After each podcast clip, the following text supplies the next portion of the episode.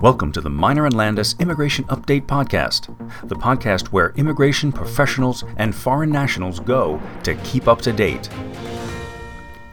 On June 16, 2021, a U.S. Department of Labor administrative law judge ordered a U.S. company to pay a former employee more than $400,000 in back wages and benefits for multiple violations of the E3 visa program as established by the Immigration and Nationality Act.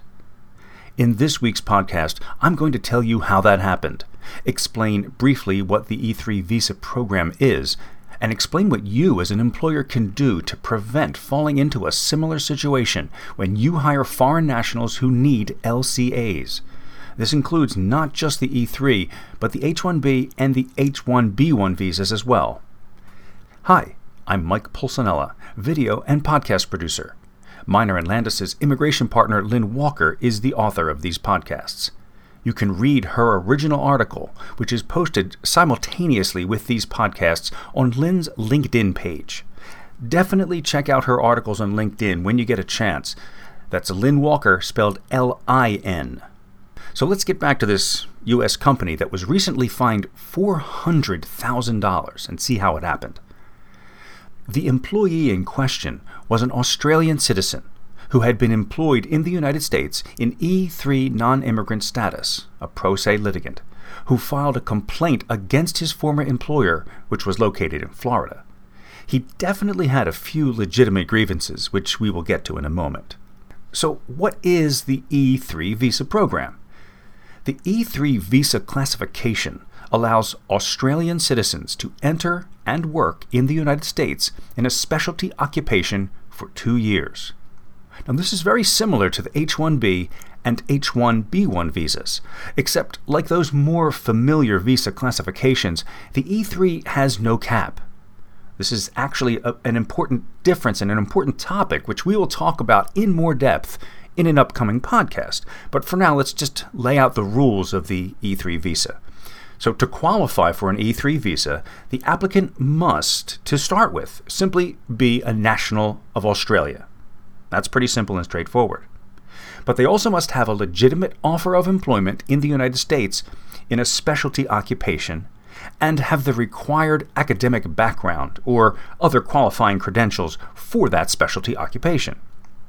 As many of you know, a specialty occupation is one that cannot be performed without a bachelor's degree or higher, or some kind of equivalent, in a specific field of study or a narrow range of fields of study.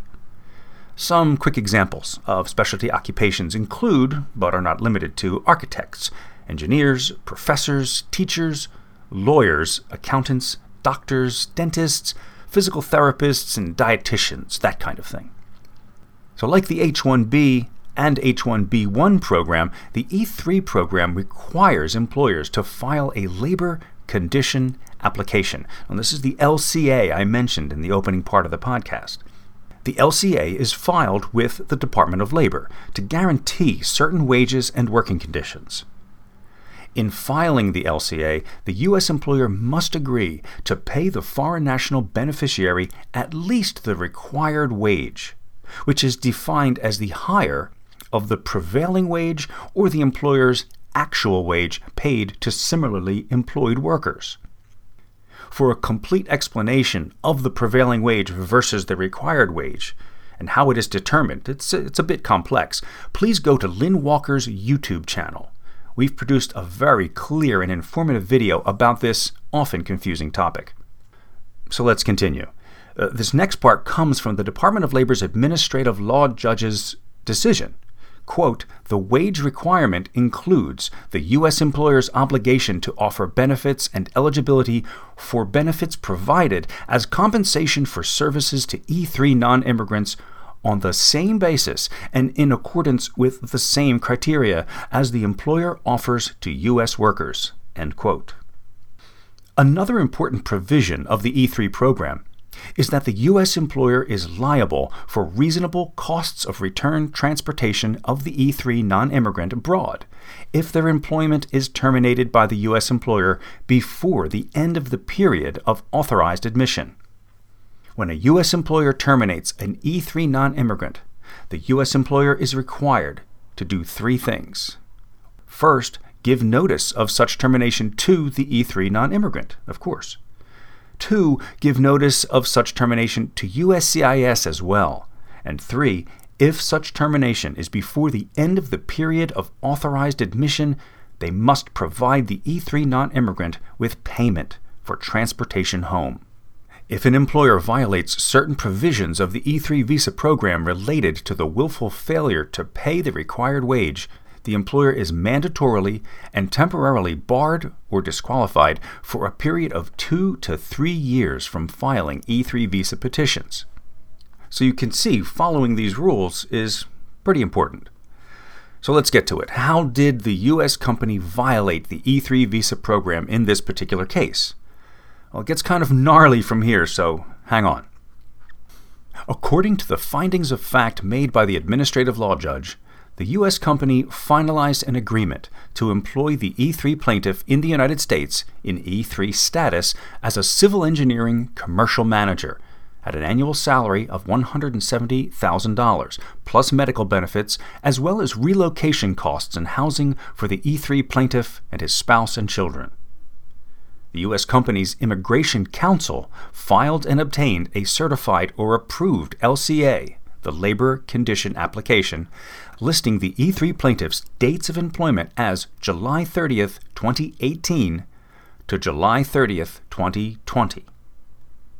The E3 plaintiff and his family entered the United States in E3 status on August 3rd, 2018, and the E3 plaintiff reported to work for the U.S. company. A few days later, when the E3 plaintiff reported to work on Thursday, August 9, 2018, the U.S. company's president terminated his employment and advised the E3 plaintiff that he and his family were required to vacate the housing that the U.S. company was providing by that Saturday, August 11, 2018. Two days. The E3 plaintiff and his family left Florida on August 11, 2018, and drove back to Canada, which had been their last place of residence, arriving on August 17, 2018. In a letter dated December 11, 2019, the U.S. company informed USCIS that it had terminated the E3 plaintiff as of August 17, 2018. The ALJ determined based on the evidence in the record that the E3 plaintiff was not paid the offered wage in accordance with the certified LCA on a prorated basis for his employment from August 3, 2018 to August 9, 2018. The ALJ also found that the U.S. company did not effect a bona fide termination of the E3 plaintiff under the immigration regulations the immigration regulations require the U.S. company to, as we mentioned before, give notice of such termination to the E3 non immigrant, give notice to USCIS, and if the termination occurred before the end of the period of authorized admission, provide the E3 non immigrant with payment for transportation costs home. The ALJ found that the U.S. company gave notice of such termination to the E3 plaintiff on August 9, 2018 and notified USCIS more than a year later on December 11, 2019, when it submitted a letter to USCIS. However, the termination was not bona fide, according to the ALJ, because the U.S. company did not provide the E3 plaintiff with payment for transportation home, since the company terminated him before July 26, 2020, the end period of his authorized admission. Because the U.S. company did not effect a bona fide termination of the E3 plaintiff, the ALJ determined that the U.S. company was responsible for back wages from August 3, 2018 to July 26, 2020, totaling $336,730.77, and fringe benefits totaling $67,346.15, plus interest. In addition, the ALJ determined that the U.S. company's failure to pay the E3 plaintiff's wages was a willful failure and therefore ordered that the company be disqualified from filing E3 visa petitions.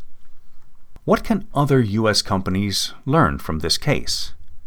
This decision to award that much money to the former employee should serve as a cautionary reminder to U.S. employers of the importance of following U.S. immigration laws and retaining highly experienced and knowledgeable immigration attorneys. For employers, a very important part of the decision to pay close attention to was this. As the DOL judge stated in their opinion, quote, an employer's ignorance of the NIA's requirements or contention that noncompliance was due to an attorney or an employee will not excuse noncompliance. End quote. By filing and signing an LCA, U.S. employers are certifying that they are aware of their legal obligations to meet certain wage and employment requirements for their E3 employees and their H 1B and H 1B1 employees as well. It's the role of competent immigration counsel to explain all of the wage and employment requirements established by the immigration statute and regulations, as well as the potential consequences for a U.S. employer's failure to comply with those requirements. Such knowledge ensures that U.S. employers understand their obligations and the consequences of the failure to meet those obligations, ensures that E3 employees are treated legally and fairly, and protects the interests of U.S. workers. So, what are the takeaways from this decision for U.S. employers? U.S. employers must pay the E3 employee at least the required wage, which is defined as the higher of the prevailing wage or the employer's actual wage paid to similarly employed workers. Again, for a complete explanation of the prevailing wage and how it is determined, please go to Lynn Walker's YouTube channel. If a U.S. employer terminates an E3 employee, it must notify the E3 employee and USCIS immediately upon such termination, not a week, a month, or a year after the termination occurs. And finally, if a U.S. employer terminates an E3 employee before the end of the employee's authorized period of stay, the U.S. employer must provide the E3 employee with payment for transportation home. Preparing and filing an E3 may be complex and present challenges and consequences that an employer must take into account. An employer's failure to pay the appropriate wage, abide by the requirements of the LCA, or effect a bona fide termination of an E3 employee may result in harsh penalties, including, but not limited to, fines and debarment from filing future E3 petitions for immigration benefits and liability for back wages and fringe benefits with interest. In this regard, we highly recommend that U.S. employers contact a highly qualified attorney for a consultation prior to initiating an E3 process for an employee or terminating an E3 employee. If you have any questions regarding the E3 process, obligations, and risks, please contact us for a consultation. Thanks for listening. Disclaimer The information contained herein is intended only for educational or informational purposes and is not a substitute for legal advice. Further, listening to this HR tip in no way establishes an attorney client relationship between you and Miner and Landis LLP. Listeners should consult legal counsel for definitive advice regarding the current law and regulations and how those apply to your unique situation within your organization.